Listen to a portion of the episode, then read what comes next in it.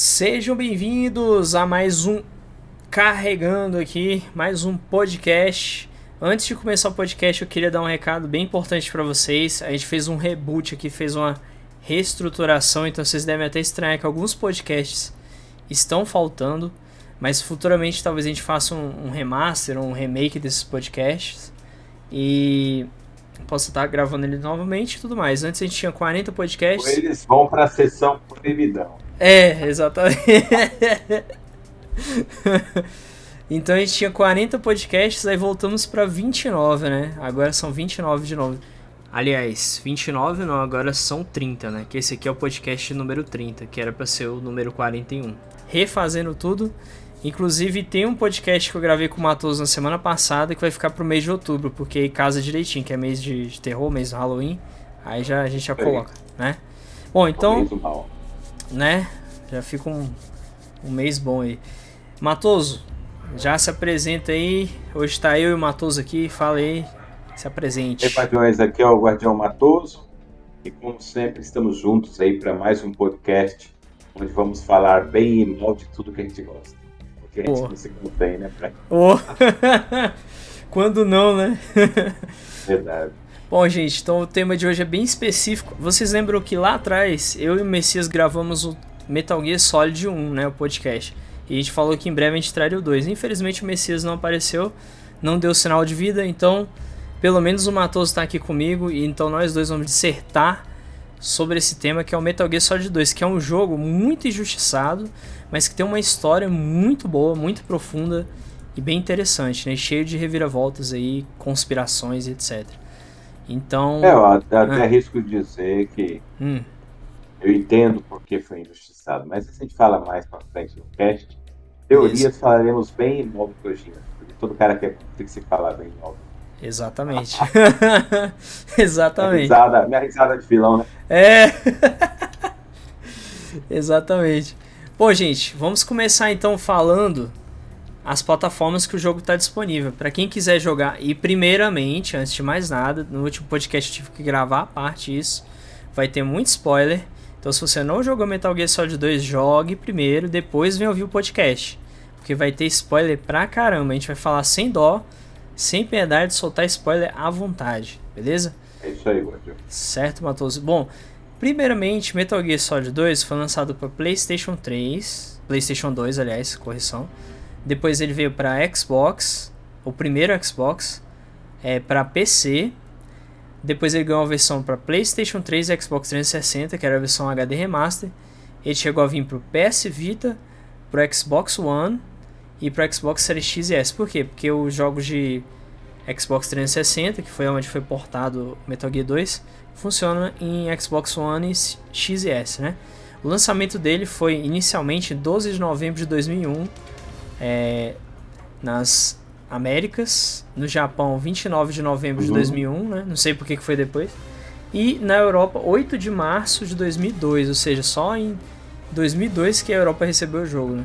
Ele é classificado como um jogo de ação, aventura stealth né? e um só jogador. Bom, é, inicialmente o Metal Gear 2 ele conta meio que a sequência direta do primeiro, só que nessa o início do jogo a gente joga com Solid Snake, que é um protagonista que a gente já conheceu no primeiro, né? E aí a gente faz uma missão no navio de infiltração, só que o Solid Snake ele não tá mais com a Foxhound, que é a, digamos assim, a, a agência de espionagem que ele trabalhava, e ele tá trabalhando sozinho em conjunto com o Otacon. Os dois formaram sua própria agência, digamos assim, e ele estava investigando uma coisa relacionada a Metal Gear, né? Ou seja, mais uma máquina de destruição em massa, né? Nematoso, que era até a Metal Gear Ray, né? Nesse início, a gente está jogando com o Snake, a gente se infiltra, tira algumas fotos da Metal Gear Ray, e aparentemente o Solid Snake morre, né? Que acontece lá toda uma reviravolta, o Ocelot aparece e trai um coronel russo lá para roubar a Metal Gear, né? E ele queria levar para outra pessoa, que já já nós vamos citar quem é. Nisso, o Snake, ele dá como morto. Então, assim, para todo mundo, Snake morreu. No início do. Assim que o Snake tecnicamente morre, a gente vê um personagem sendo chamado Snake o tempo todo pelo Coronel Campbell. E assim que ele tira a máscara, é ninguém menos, ninguém mais que o Raiden, um dos personagens mais odiados, né, né Matoso? Quer falar um pouco sobre o Raiden, Raiden né, antes da gente prosseguir com a história? Qual pelo qual Metal Gear ele foi totalmente, digamos, cancelado. Não havia ainda essa cultura do cancelamento, digamos, mas foi porque o Metal Gear teve esse problema. O que acontece? Toda a história começou porque o Metal Gear, o primeiro jogo, como já foi falado aqui, foi um grande sucesso. E na época havia uma grande expectativa para o segundo jogo. E nesse segundo jogo foi onde o Kojima se sobressaiu com as suas ideias e mecânicas, né? É claro. Exatamente. Ele, evoluiu bastante, mas é em Metal Gear Solid 2 que Kojima, com a Konami, a equipe de desenvolvimento lá, desenvolveu coisas que até hoje são tendências no mercado, né? Sim. Até hoje você vê jogos falando, olha, eu atirei na fruta e a fruta destruiu. É, destruiu, é porque isso são coisas herdadas que Metal Gear Solid 2 já tinha esse tipo de mecânica sendo introduzida. Aquela época. Além das, é, além das Kojimices.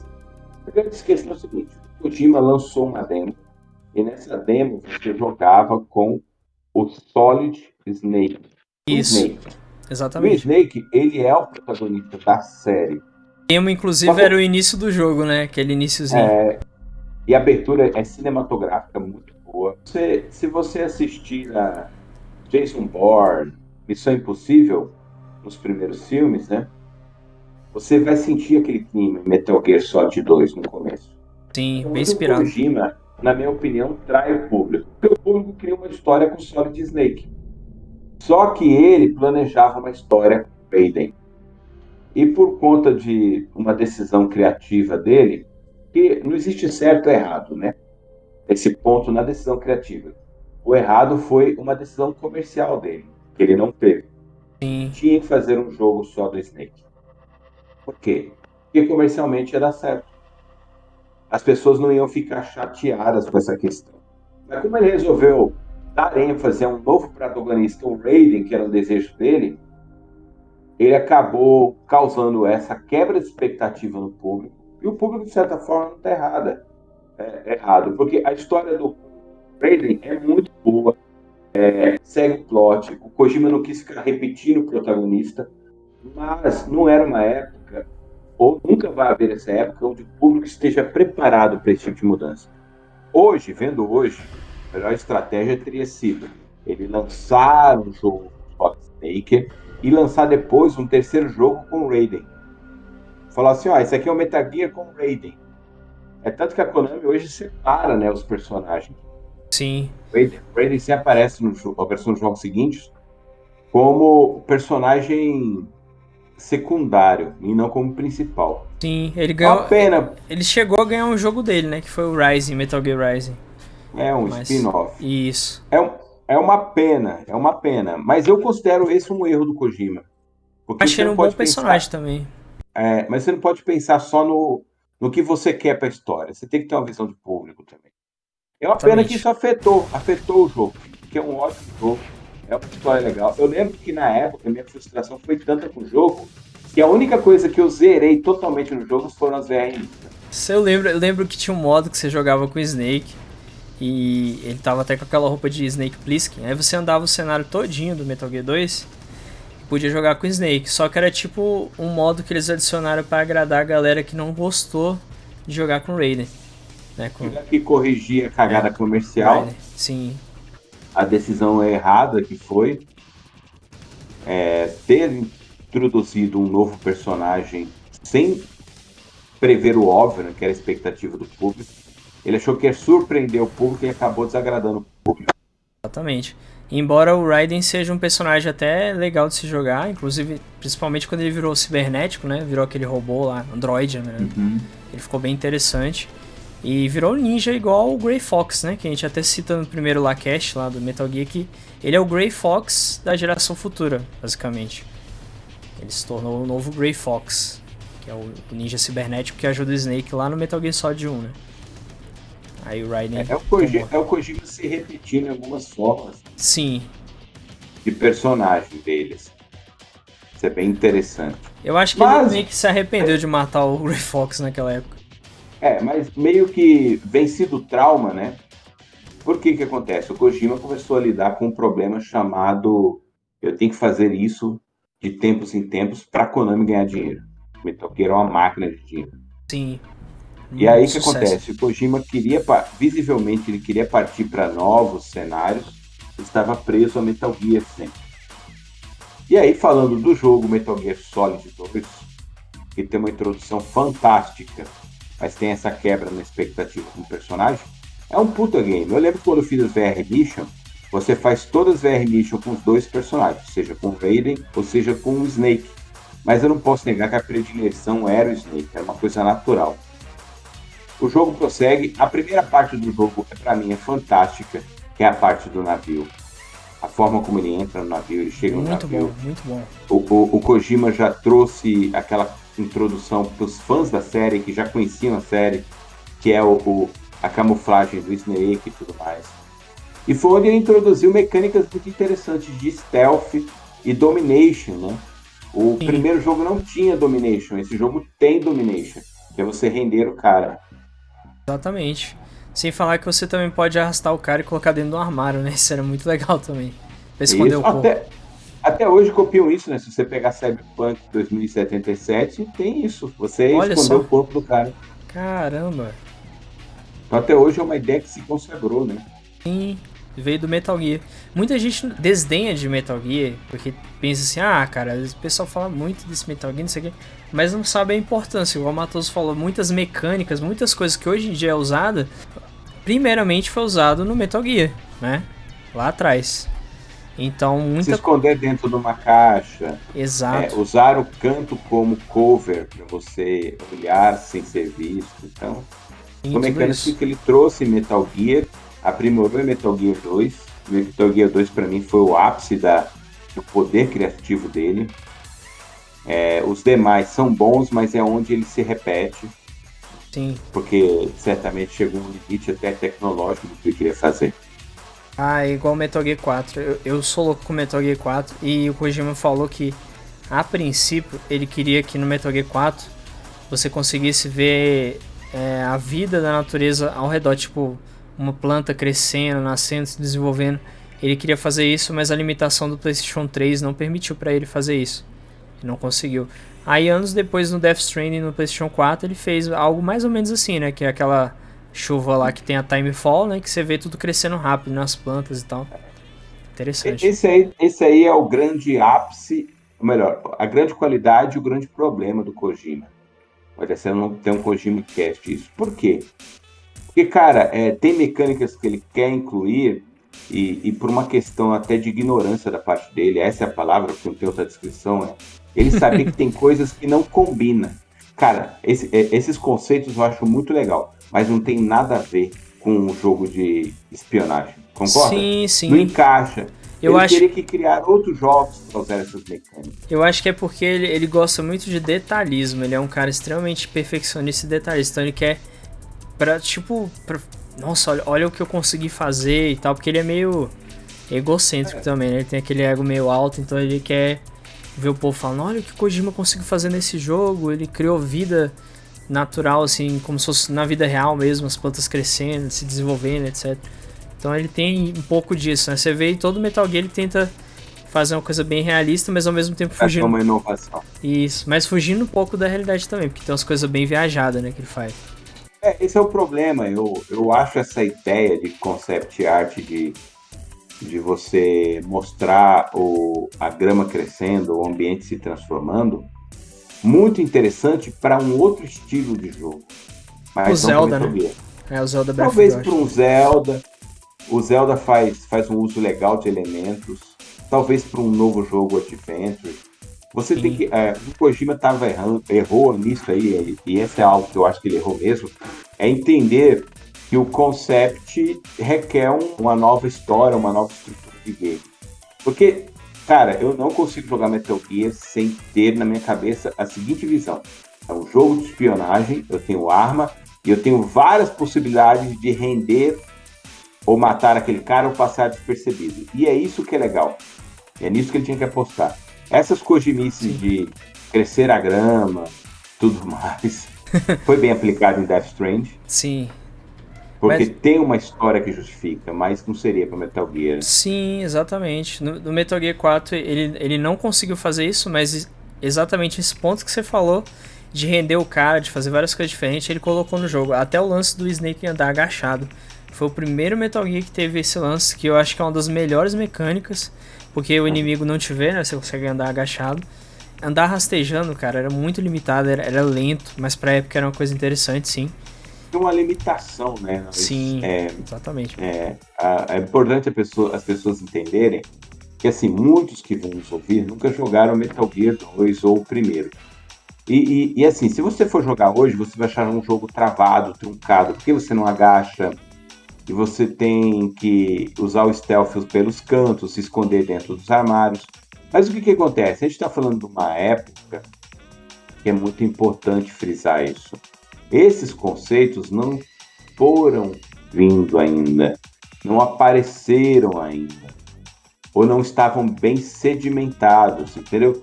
E, e dentro da alimentação mecânica, a gente está falando do PlayStation 2, é um hardware que era ótimo para a época, mas hoje, na visão de hoje, é totalmente limitado. Então Sim. eles construíram coisa muito boa, eles conseguiram trazer muitos conceitos, né? Design de gameplay para a época. Alguns têm noção, porque ele é um cara bem criativo, ou outros que encaixavam bem no universo. Sim, vários conceitos que acabaram sendo usados até hoje, né? Ou introduzidos é verdade. hoje em dia. Bom, Não, se, você, se você ah. pegar é, coisas como. Até mesmo Zelda traz conceitos de stealth, né? Sim. Então, com certeza, uma das evoluções do Kojima era uma ideia que poderia ter passado pela cabeça dele, que era se esconder na grama.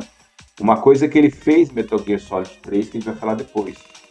E que hoje é, uma, é quase que natural, né? Você joga um Assassin's Creed, você joga um Zelda, você joga qualquer jogo que tem um pouco de mecânica de stealth, o cara se esconde na grama. Exatamente. Bom, voltando um pouco aqui pra, pra história, né? Aí depois que o Raiden chega lá na, no local onde ele tem que fazer a missão, a gente conhece um personagem extremamente parecido, né, com Snake, que se chama Euroclois Pliskin. E de onde veio esse nome Pliskin, né, que o Kojima utiliza? Vem de um personagem chamado Snake Plissken, de Fuga de Nova York e Fuga de Los Angeles, né? Que são dois filmes de ação e espionagem. Big Boss é extremamente inspirado nesse personagem, que ele usa até um tapa-olho. Porque o Kojima sempre foi muito fã de filmes, né, Matoso? Sempre foi inspirado. Ele usa, ele usa a filmografia que ele assistiu para se inspirar para os jogos. Não tem nada errado nisso, acho que é uma forma de você conceitualizar. Vai lembrar que o Kojima é um japonês morando e vivendo no Japão, que até hoje fala pouquíssimo inglês, consegue nem se comunicar em inglês, mas que é muito fã do cinema americano. É tanto que o Snake é um herói americano. Ele pega todos Sim. os plots, Primeira Guerra, Segunda Guerra Mundial, desenvolvimento de armas secretas. O Metal Gear é isso, é uma arma secreta. Exato. São todos elementos que tem, que tem no, jogo de, de stealth, né? Ou no jogo de espionagem. É até interessante porque o Kojima ele traz um, um conceito que hoje é muito batido, mas na época era bem novidade, que é você criar clones, né? Vale lembrar que o Sim. Solid são clones. E o Liquid também, né? São dois isso. Clones. Então, então ele brinca com isso na narrativa, trazendo personagens com nomes relativos para gerar aquelas teorias. É bem interessante. Exatamente. Inclusive, nesse jogo, nesse Metal Gear, tinha até um personagem que falar que era o aliado do Ocelot, que é o Solidus Snake, é um terceiro clone que ninguém sabia da existência dele. Ele é o clone que mais se assemelha assim, ao Big Boss quando tá mais velho, né? Tanto, só que ele tem os dois olhos, aí numa batalha contra o Raiden ele acaba perdendo um dos olhos. Enfim, o Raiden entra lá nesse lugar, ele se infiltra porque ele precisa encontrar o presidente, né? Se eu não me engano, é o presidente dos Estados Unidos. E também ele meio que resgata a irmã do Otacon. E assim, nesse percurso todo ele conhece o tal do Sons of Liberty, que são os, os Filhos da Liberdade, que é um grupo terrorista que, uhum. né, que toma o controle da, da, instalação e faz uma limpeza marítima, né? Que é uma unidade antiterrorismo Dead Cell, que é o um exército mercenário. Os membros do Dead Cell é o Vamp, né? Que é aquele cara que parece um vampiro. Mas na verdade ele não é um vampiro. Lá no Metal Gear 4 explica por que, que ele é daquele jeito. Tem o Fatman, que é um cara especializado em bombas, né? Ele é extremamente inteligente com explosivo. A Fortune, que é uma mulher que consegue enganar a morte por meio sobrenaturais dizendo ela, mas na verdade ela tem um. Parece que ela tem um dispositivo que meio que afasta as balas, né? Então ela não consegue levar tiro. O Sólidos Snake, que é um clone que ninguém sabia até então. Além disso, eles têm a Olga, que na, a gente descobre que a Olga, na verdade, ela é uma agente dupla, né? Na verdade, ela é traidora desde o início. Ela tá do lado do Snake e do Otacon. E temos o Ocelot também, que já aparece no primeiro jogo e aparece novamente, né? E é bem interessante a história do, do jogo, porque esse homem chamado Pliskin fica ajudando o Raiden. E aí no final a gente descobre que o Pliskin é o Solid Snake. O tempo todo ele fingia ser outra pessoa porque ele queria que as pessoas achassem que o Solid Snake estava morto, né? Então ele fez isso. A, ve a velha, a velha dinâmica do ah. poder do cadáver, né? Isso, exatamente. Até em Naruto usam isso. Sim. É uma coisa que muito, é, é meio. Hoje em dia já é muito defasado, já é uma coisa normal, né? Meio clichê. Então, onde as histórias se repetem, né? É, é a grande verdade. Sim. É, o protagonista ou, ou, ou um personagem principal na tela se fingir de morto é muito comum, né? É um, é um recurso narrativo bem antigo. Exatamente. Mas isso não quer dizer que é bom ou ruim, é, depende muito da forma como você usa. O Kojima usa bem nessa, nos jogos, porque ele percebeu que criar teorias é importante para trazer a, a narrativa dos jogos dele uma profundidade muito querida pelos fãs. Exatamente. E o que é legal também, ó, a gente tem várias batalhas de chefe Assim como no Metal Gear 1, que cada batalha é diferente. Por exemplo, o primeiro chefe que a gente enfrenta é o Fatman, que é o cara lá das bombas. Então ele esconde várias bombas, né? Que a gente tem que descobrir antes de, de explodir tudo da Game Over. E a gente fica ali caçando as bombas e congelando elas. Antes de enfrentar ele, a gente tem que ir em várias partes lá do local onde a gente está e sair congelando bomba por bomba. Quando a gente acha todos, ele liga pra gente e marca um local de encontro. Uma coisa curiosa também no jogo, Matoso, é que o Grey Fox tinha morrido no primeiro jogo e por alguma razão ele aparece nesse jogo. Mas aí a gente descobre o que? Aquele cara que está se passando pelo Grey Fox, na verdade, o tempo todo é a Olga, que é a que virou a casaca. Né? Então, para atrair os aliados dela, entre aspas, que são os vilões, ela se passa pelo Grey Fox, que assim eles não descobrem que é ela que está traindo. Até que eles descobrem, né? E ela acaba morrendo. Mas sabe por que, que ela estava ajudando eles? Porque a filha dela tinha sido sequestrada pelos Philosophers, né? Que, é, que são os filósofos que é uma inteligência artificial extremamente avançada. Que no plot do jogo a gente fica sabendo que na verdade o Raiden ele é manipulado por essa inteligência artificial. Que na realidade a inteligência estava enganando ele o tempo todo e aparentemente ele não estava seguindo ordens do coronel, né? O esqueci o nome dele. E também que é, nem, ele nem tava falando com a noiva dele o tempo todo. A noiva dele tava sequestrada. E eles, esses caras, queriam acabar com o Sólidos Snake, porque o Sólidos Snake, assim como o Liquid Snake, ele queria derrubar os filósofos. Ele, ele queria liga, li, derrubar. Seria o equivalente à teoria de conspiração que a gente tem aqui na vida real, que é os Illuminati, né? Como se os filósofos fossem uma analogia aos Illuminati, né? Uma sociedade secreta que controla o mundo, só que em vez de uhum. serem pessoas, são inteligência artificial, né, Matoso? Que é bem interessante. É, uma, uma, coisa que está em todos os filmes de, de suspense, né? De suspense não, de espionagem é isso. Aliás, é, isso tem até em Vingadores, né? É, que nós chamamos de sociedade secreta ou alguma coisa assim. Ah, sim, você falou os Illuminati mesmo. No próprio Vingadores é. tem o grupo Illuminati, sim, que é formado pelo o líder do Quarteto Fantástico, Professor Xavier, o Doutor Estranho, o Homem de Ferro, o. Cara, eu esqueci quem são os outros membros, mas tem uns membros fixos, eles que meio que ajudam a proteger uhum. a Terra, né? Na conversa deles ali e tal. Tanto que eles até decidem. Tem, tem uma história em quadrinho assim, saindo um pouco off-topic. Tem uma história em quadrinho que tá colidindo outra Terra com a Terra que eles vivem, que é a Terra que tecnicamente a gente vive.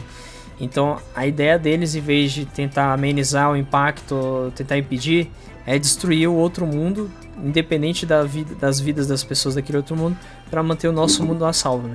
Então assim, também é um plot parecido, de técnica mais ou menos, né? Mas o Metal Gear, né, o Metal Gear ele surfa um pouco nisso aí, esse, essa, essa inteligência artificial chamada de Philosophers, né? Philosopher's Legacy. Uhum. Que, inclusive eles. A gente vê aquele pequeno namoro no Metal Gear 3, que é o início de tudo. A gente tá falando em ordem de lançamento de jogo, tá? A gente não tá seguindo a ordem cronológica de, da história. Então, próximo podcast vai ser Metal Gear 3, lá na frente. Não, não o próximo agora, uhum. mas depois mais pra frente. E, Matoso, agora fala um pouco da tua experiência com a jogabilidade. O que, que tu acha interessante no jogo, que tu viu assim de melhorias? Esse lance de se esconder no armário, esconder os, os inimigos no armário. Enfim, todas as. Como, como eu pude viver isso na época, PlayStation 2, é, foi fantástico. Porque hoje você tem, digamos, dezenas de jogos que você pode fazer isso, né? Mas Kojima ele trouxe essa inovação numa época onde nós esperávamos é, novidades para Metal Gear, mas entre um e o dois é o maior salto que ele deu é, de gameplay e jogabilidade para esse mundo.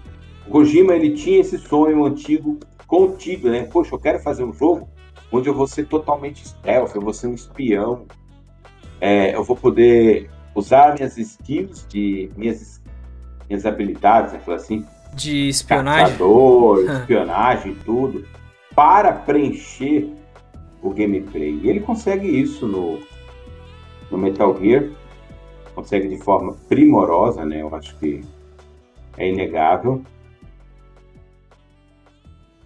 E ele traz a questão de você se esconder no armário. Parece até brincadeira de criança.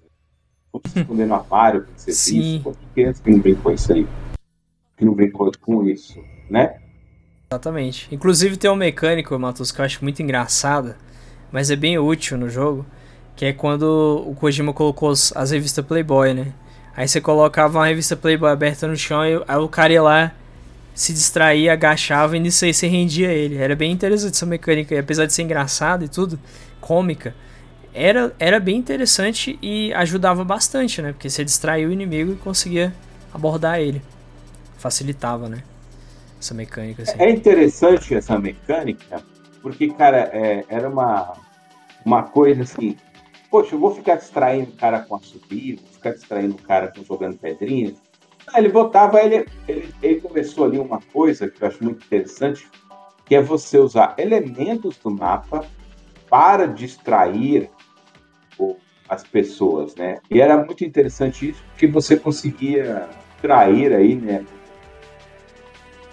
Os inimigos com isso. E, e é essa brincadeira, cara, você botar uma revistinha no chão, até nas VR Mission tinha isso e, e, ele colocou uma coisa muito interessante que para você colocar as revistinhas você tinha que achá-las, né? Então não era é, algo assim, digamos, fácil de conseguir. Sim. É, a torto direito. Tinha um sentido que você tinha que, que dar para a coisa, era bem interessante isso.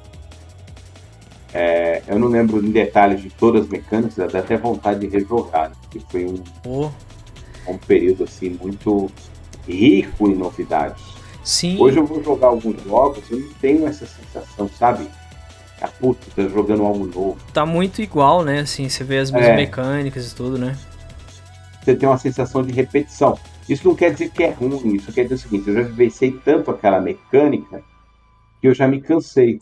Por isso que quando eu pego um jogo novo, que ele traz uma nova mecânica, me sinto de certa forma gratificado, sabe? Sim, também acho. Acho que é por isso que a gente, assim, também fica tão, assim, extasiado com os jogos da Nintendo, né? Que geralmente um Zelda sempre tá mudando, Mario também, sempre vai renovando a mecânica, né? Não fica aquela coisa é, igual. Visivelmente eles se esforçam para trazer algo diferente, né? Isso é Sim. é algo que, que é inegável nos jogos da Nintendo. Você consegue perceber que eles têm, eles estão se esforçando para trazer algo diferente, né? E o, o que acontece? O Kojima ele conseguiu trazer isso, essas ideias conceituais que depois foram evoluindo em jogos, mas inegavelmente Metal Gear Solid 2 foi o ápice do que ele conseguiu trazer de inovação. É claro, se você pegar o primeiro Metal Gear e comparar com o Metal Gear Super Nintendo, sei lá, que saiu lá naquela época, você não vai conseguir. Mas se você pegar do 1 para 2, que é onde tinha expectativa melhor. o salto de qualidade, isso eu falo de gameplay, não falar em visual, é gigantesco e muito gratificante. Eu lembro que, cara, eu peguei o CD demo, eu jogava aquela primeira missão sem parar. Também, cara. Porque você tinha múltiplas possibilidades, que isso é interessante, né? Fala, poxa, como é que eu vou render aquele cara? Como é que eu vou enganar aquele cara? É, a revistinha, nossa, o lance da revistinha é muito Você botava a revistinha no chão, ele passava, aí ele começava a olhar aquela revistinha de mulher pelada. o cara agachava e ficava lá como se estivesse cagando, assim. Engraçado demais. Oh, e, e, tinha uma coisa também, Matoso, que entrou nesse jogo e foi exclusivo desse Metal Gear, né? Feito pelo Kojima. Que foi a mecânica de usar espada, né? Bem lá no final do jogo, quando o Raiden vai enfrentar as Metal Gears que ele descobre que ele está sendo manipulado pelos, pelos philosophers, né, que é a inteligência artificial, ele encontra uma espada, na verdade encontra não, o Snake dá uma espada para ele, e a forma como o Kojima adaptou a mecânica da espada, achei muito da hora, que você usa os analógicos, um dos analógicos, né, um, um que você já usa para andar, e o outro, como não servia para nada, nem controlar a câmera, era esse que você usava para utilizar a espada para cima, o analógico, uhum. você dava a espadada para cima, para baixo, pra baixo, e assim vai. E ele adaptou tão bem que era até agradável jogar com a espadinha. E era só o Raiden que tinha, porque o Raiden é, ele sempre teve aquela paixão por armas brancas, né, por espadas e tudo mais. Ele já tinha aquela tendência a se tornar. Acho que a partir dali o Kojima já queria transformar ele no novo Grey Fox, né, que é aquele ninja cibernético e tal. Então a gente já percebia que ele estava moldurando o personagem para chegar aonde ele chegou lá no Metal Gear Solid 4, que eu achei bem interessante. Tinha muitas mecânicas legais e muitas armas que foram introduzidas, inclusive essa da espada. E tem até aquela parte da tortura que o Raiden fica pelado e é engraçado que ele fica com as mãos assim tampando né, as partes íntimas. E é outra é parte. É interessante que é, essa parte da tortura e o Raiden ficar pelado e tem essa, essa no filme, quer dizer, que tem esse lance de. O cara ficar nu. É, do cara cumprir uma missão sem capturar e ficar nu, que é o Sylvester Stallone em Rambo 2. Ah, é, verdade. Mais uma inspiração, né? Rambo também, cara, é certeza que ele se inspira, porque você vê o Snake usando a faixa na cabeça, né? Bem Rambo é, isso daí. Ele já falou, a inspiração é no Rambo. Pois é. No Rambo misturado com aquele Snake Plissken lá, que é do Fuga de Nova York Fuga de Los Angeles. E assim, cara, o Raiden, ele, ele é um personagem sólido. Apesar dele não ser um sólido Snake da vida, mas até fiz um trocadilho aqui. trocadilho ruim pra caramba. Mas enfim, ele é um personagem até bom, cara, de se jogar. Ele é um personagem que tem praticamente todas as habilidades do Snake, só que ele é um pouco mais habilidoso. Tanto que quando ele. O Snake, quando você fazia ele rolar, ele só se jogava assim no chão. Enquanto o Raiden ele dá tipo uma espécie de. Como se fosse aquela estrelinha, né? Quando ele vai pular. E ele é muito habilidoso, muito rápido. Ele é magrinho, né? Ele é mais. Enquanto o Snake era um pouco mais musculoso, o Raiden já era um pouco mais magro. Também tinha músculo, mas era mais magro. E a forma que você joga com ele também é interessante. Tem algumas coisas engraçadas do jogo que eu quero até ressaltar e lembrar, que são as Kojimices, como diz o Matoso, que é igual uma parte que você vai para debaixo de do uma área onde tem um cara mijando. Eu nunca esqueço isso, cara. Aí se você ir para essa parte com o Raiden e o cara mijar em cima do Raiden, que é extremamente nojento, você liga pro codec do, do, do, acho que é do general, e ele, ele dá mó, meio que um sermão assim, ele dá uma bronca, né, falando que o Raiden tá todo sujo, mijado lá, tipo, meio que zoa com a cara dele, eu não lembro se ele zomba ou se ele critica, né, de ter ficado embaixo do mijo e tal. Mas é engraçado, cara. Outra coisa também bacana que eu achei engraçado, que a gente até citou no Metal Gear 1, que se ligasse várias vezes pra Mei Ling, ela ficava com raiva e dava língua, né? Aqui se ele ligar muito pra Rose, a Rose também fica chateada com ele, fica brava, sabe? Porque ele tá ligando à toa, tipo, liga para salvar, mas não salva, liga para salvar, mas não salva. É muito engraçado, é, são coisas tão bobas, mas que faz você rir muito. Eu ria muito quando eu via essas coisas, e também eu ria para ficar zoando os caras, tipo, batia lá na, na, no cantinho uhum. da porta, o cara vinha, Aí botava uma mina, aí a mina explodia e o cara tava caído lá no chão, e os outros caras ficavam em alerta, ficavam preocupados. Era muito engraçado, cara. As reações, as vozes dos caras falando, hã? Hã? E, e a reação quando vê o cara morto lá, ou caído, é muito engraçado. Ah, e outra coisa, é nesse jogo que é introduzida a pistola de tranquilizante, né, Matos? Que antes a gente ia só letal, agora a gente pode ir não letal no jogo, né? é onde ele vai bem fundo na questão do stealth, né? Pô, você Isso. pode matar ou não matar.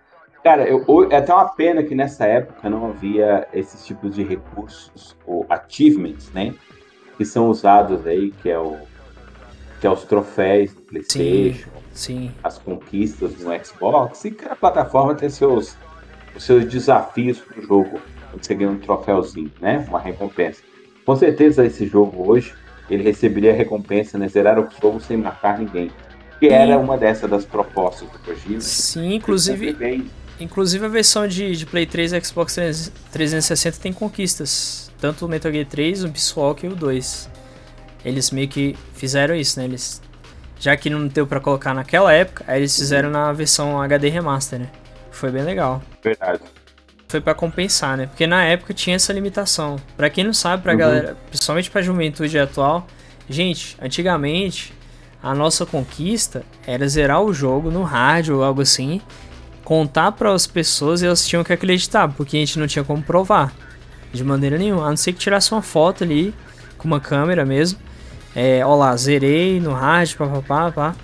Só assim, ou no save do jogo, né? No save do jogo informava quanto tempo você levou para jogar e em qual nível você zerou, né? Isso também ajudava a descobrir. Naquela época era só assim.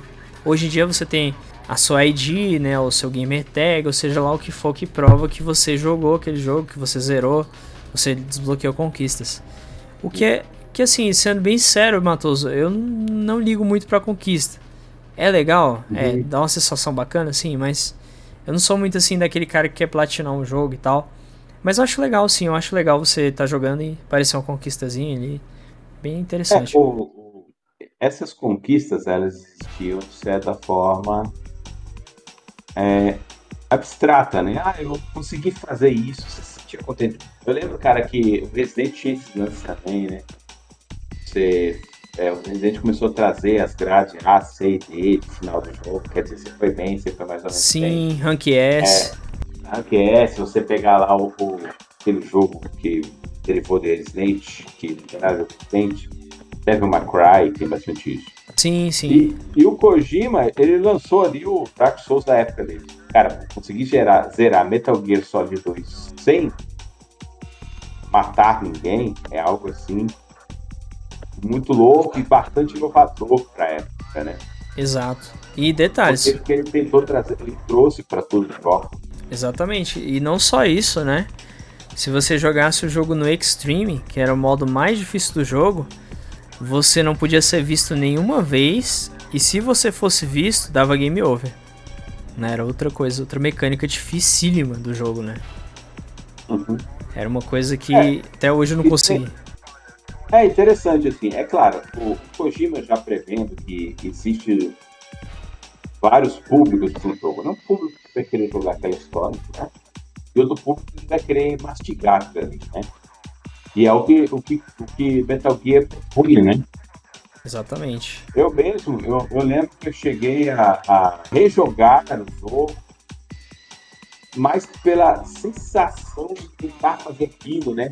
Eu lembro que eu cumpri 100% das VR missões, das VR missions, que é o jogo meio treino do jogo, que é bem difícil. Eu jogava de novo é diferente, né? Falar, poxa, eu não vou matar o cara agora. Ah, eu vou assustar o cara agora. Ah, vou render o cara agora. É Sim. A gente às vezes ficava só zoando, né? Eu mesmo já parei horas para ficar só zoando no jogo e não jogar a sério. Aí depois que eu jogava a sério. E. Ah, uma correção aqui que eu falei uma besteirinha. É, o primeiro chefe que a gente enfrenta, na verdade, é a Olga com Solid Snake. Aí depois que a gente enfrenta aquele Fatman com o Raiden. Mas aos poucos você vai enfrentando, né? Os outros personagens e tal. Vai descobrindo a conspiração. O interessante é que você pensa que o vilão o tempo todo é o Solidus Snake, que é um dos clones do, do Big Boss. Mas na verdade não. Ele é o cara que quer parar a inteligência artificial da, dos Patriots, né? Então ele é um inimigo dos Patriots e para isso os Patriots manipulam qualquer pessoa, principalmente um agente que seja bem um agente bem forte, né, bem inteligente como o Raiden. E assim, claro que o principal ali é a Metal Gear, né? Aí eles criam a Metal Gear Ray, que ela é muito superior a Rex, que era do 1. E também tem várias Metal Gears, né? Então, no final, o Raiden tem que enfrentar uma porrada. E aquela parte ali, Matos, é aquela parte mais dor de cabeça. Você lembra? Que a gente tinha que enfrentar um monte de Metal Gear Ray? Pois é. partezinha chata, né, velho? Passar. A dificuldade sempre foi um lance bem forte. É, o que eu acho interessante é que ele sabia é, fazer umas boss fights muito boas. Eu acho que ele perdeu um pouco a mão no, no Death Stranding. As boss fights são legais, mas não são muito variadas como poderiam ser. Concordo. Mas em Metal Gear ele conseguia trazer boss fights bem interessantes. Os inimigos eram bem criativos, né? Sim. E difíceis. Às vezes você tinha que descobrir a mecânica aquele boss. Exato. Igual, por exemplo, a Olga você tinha que ficar agachado lá com o Snake e atirar no momento certo quando ela ia atirar também. Ou, e, ou você jogava aquelas granadas de luz e deixava ela atordoada, aí você ia lá, atirava nela.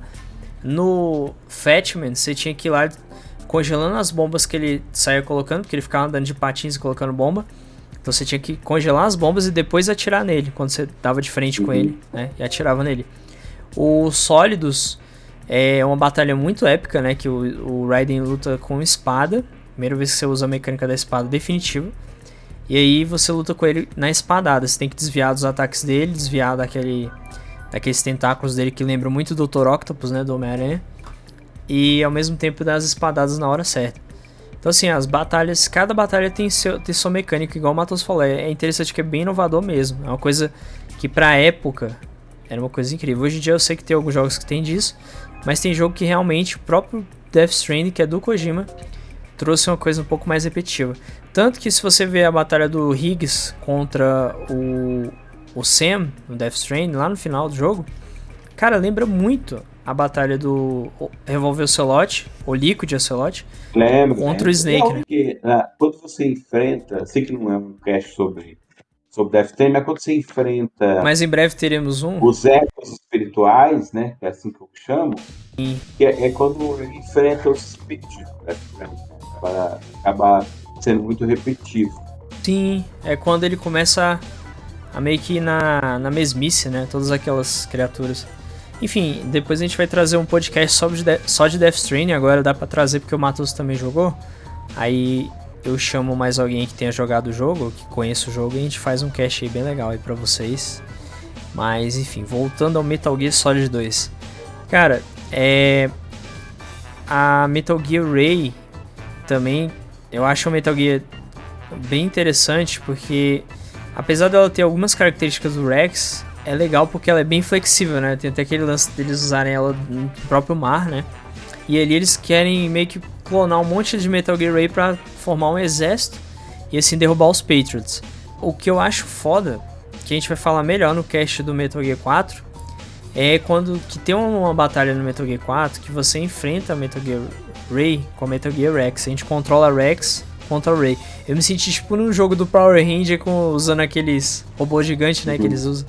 É muito legal a batalha, Verdade. né? Eu sei que eu fugi um pouco do tema, que eu falei do 4, a gente tá falando do 2. Deu uma pancada no microfone que foi mal. É, mas assim, é muito legal, interessante. Então assim, a Metal Gear Ray não aparece só agora. E eles destroem várias Metal Gear Ray, mas ainda tem uma que fica inteira, que é a que eles guardam, que é a principal, né? Que foi a, a protótipo, digamos assim. Eles trabalham nela e tal.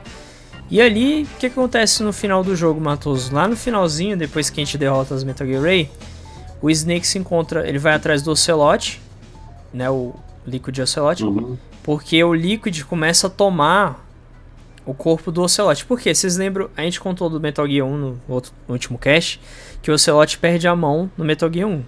Nisso, ele implanta a mão do Liquid Snake, nele mesmo. E o que acontece? Através das nanomáquinas que estão no Liquid Snake, elas meio que se ligam às nanomáquinas que estão no Ocelot. Então ele está com o braço do Liquid e nisso ele fica com a confusão mental e ele acha que ele é o Liquid. Ele começa a falar igual o Liquid e se comportar como Liquid. Como se o Liquid meio que assumisse o controle do, do Ocelot. Mas na verdade eles já explicaram que é uma parada um pouco psicológica e ao mesmo tempo as nanomáquinas que estão afetando ele, porque ele colocou nanomáquinas diferentes ali e tal. E, a, na verdade, até hoje não é muito esclarecido isso, mas é ali que o Liquid Snake volta à vida, entre aspas, no corpo do Ocelot. É viagem isso aí, mas é bem interessante também. Aí ali o jogo. É, ac... né? É, é, ali que o jogo acaba, o Snake vai atrás do, do Liquid, né? Liquid, entre aspas, o Ocelot. E no final a gente vê lá um diálogo da, da Rose com o Jack. É um final mais emotivo, né, Matos? Com uma música uhum. bem triste de fundo e tal, mas o jogo é muito bom, cara. No geral, é um excelente Metal Gear e eu acho que, infelizmente, é triste ver pessoas que acham ele um mau Metal Gear, né? Hoje tem é, versões do jogo para várias plataformas. Foi lançado para PC, na verdade. Depois para Xbox. Isso, quem, ah, quem tem qualquer Xbox a partir do 360 já pode jogar. Teve até o NVIDIA Shield TV. Sim. É um jogo que, que, é claro, é um jogo que datou, porque qualquer jogo de 10 anos atrás datou. Sim, Ou verdade. conseguem atravessar a barreira. Sim, só você gostar muito. É, é e, e, assim, tem que ser um concept game diferente para atravessar essa barreira. Se você pegar Breath of the Wild, ele vai sobreviver. Ele vai sobreviver durante muito tempo. Mas se você já pegar o Ocarina of Time, já datou. O gameplay datou. Verdade. É arrastado. É, é, tanto é... que eu tô tentando zerar ele no 3DS e tô tendo um pouco de dificuldade, né? É, coisas que são naturais para você naquela época não existiam. E se você pegar os jogos do Mario, estranhamente todos sobreviveram. Sim. Estranhamente. Até o 64. Apesar do 64 ter seus é. problemas, ele ainda dá para jogar. Sim, mas isso que é interessante, né? conceitos que nós temos até hoje, né? Exato. E o que acontece? Com isso, é, como isso funciona em poucos jogos, que é envelhecer bem o gameplay, que normalmente são jogos de plataformas com conceitos mais livres, né? E, e, e, menos figuragem, fala até. Porque, por exemplo, você pega. Cara, eu tava vendo GTA, esses dias o meu filho tava jogando GTA San Andreas, envelheceu mal. A jogabilidade é horrível, nada. O gráfico é horrível. O gráfico também, só que estranheza. É, então, é, é, poucos jogos que conseguem envelhecer bem. Quer que ou não, o visual atrapalha um pouco a jogabilidade. Então a escolha é difícil. Metal Gear Solid 2 envelheceu mal a jogabilidade? Não tanto, ele aproveitou até de outros jogos. Você vai pegar Mario, fica estranho, né? Quando o jogo é, é, não tem certos elementos com, casuais como hoje, como agachar e tudo. Mas no mais envelheceu bem. Se você é um fã, você deu uma chance. Vale a pena, né? Game Cara, não, mas geralmente tem umas promoções boas de ficar 20, 20 e poucos reais. Bem baratinho, o HD Collection. Você quer ser fã da série? Exatamente. Até quem quer experimentar pela primeira vez, espera uma promoção, vai ficar uns 20 e poucos reais para Xbox. Pronto, cara, comprou. Os fãs falam muito que querem remake do primeiro Metal Gear. Né? Isso. É massa. Do MS-DOS, os dois primeiros. É, eu sou totalmente contra um remaster. Sou totalmente a favor a um remake. Prefiro remake também. Você pegar um jogo daquela época e refazer do zero todos os conceitos, óbvio, né? Levando em consideração que é o Metal Gear. Sim. Tinha que ser um remake é. igual o remake do Resident Evil 2, né? Que ficou muito bom. Um jogo de Resident vai ser outro jogo. Mas é aquele jogo. É estranho dizer isso, parece maluquice, mas é. Se você pegar o remake de Resident Evil 2 e 3, é aquele jogo, mas é um outro jogo. Sim, diferente do Resident Evil Remake 1, né? que é mais, que é mais assim, a base do. Tem, tem inspiração do, do, Resident Evil 4 ali? Claro que tem, mas, cara, é anos luz a melhoria. Sim, exatamente. Ó, o único Resident Evil que é remake que manteve muito da essência foi o 1, né? Que é o, o Resident Evil 1 Remake. Cara, é a mesma coisa que você tá jogando. Até aquele, aquela mecânica de tanque, né? Que é aquela câmera toda uma essência que a gente não quer, né? Sim. E, é interessante falar que o Resident Evil 1 foi feito na mecânica do Resident Evil 5. Sim. Ele tem vários remakes, certo? Exatamente. Mas, bom, você quer falar mais alguma coisa, Matoso, sobre Metal Gear 2? A gente pode é isso, concluir. Chegamos à conclusão do cast aí. Uh, para os fãs de Metal Gear. Gente, então muito obrigado. Eu até gostaria de um, ah. um pouco eu gostaria de um novo Metal Gear. Esse remake dos jogos lá de DOS seria interessante. Sim, também acho. Eu acho que inclusive o 5 ele já deu um gancho para fazer os remakes dos do MS-DOS, que aí explicaria por que, que o Big Boss morre no primeiro e reaparece no segundo, porque tinham dois Big Boss na verdade. Né? Então faria sentido, né? Ele morrer em um e voltar no outro. Bom, gente, muito obrigado a todos que ouviram. Obrigado novamente ao Matoso aí pela participação. Matoso, deixe suas redes sociais aí pra galera. Pode sigam não, arroba Outer Gorila, tanto no Twitter no YouTube e é nosso. Beleza, galera. Só dando um recado aqui, voltamos ao YouTube agora, só que a gente tem um canal só para os podcasts carregando. Só pesquisar no YouTube carregando. Pode ser que você não encontre ainda, porque tem vários canais, mas daqui a pouco a gente já vai estar tá aparecendo no YouTube normalmente. E, como eu disse, estamos rebutando, então alguns podcasts foram excluídos, mas é por um bom motivo, é para melhorar aqui para vocês os podcasts. E nós mudamos um monte de coisa, né? Mudamos o nome, dentre outras coisas. Isso. É, só para melhorar para todo mundo. Então é isso, galera. Valeu, Matoso. Valeu, galera. Até o próximo podcast. Fui. Falou.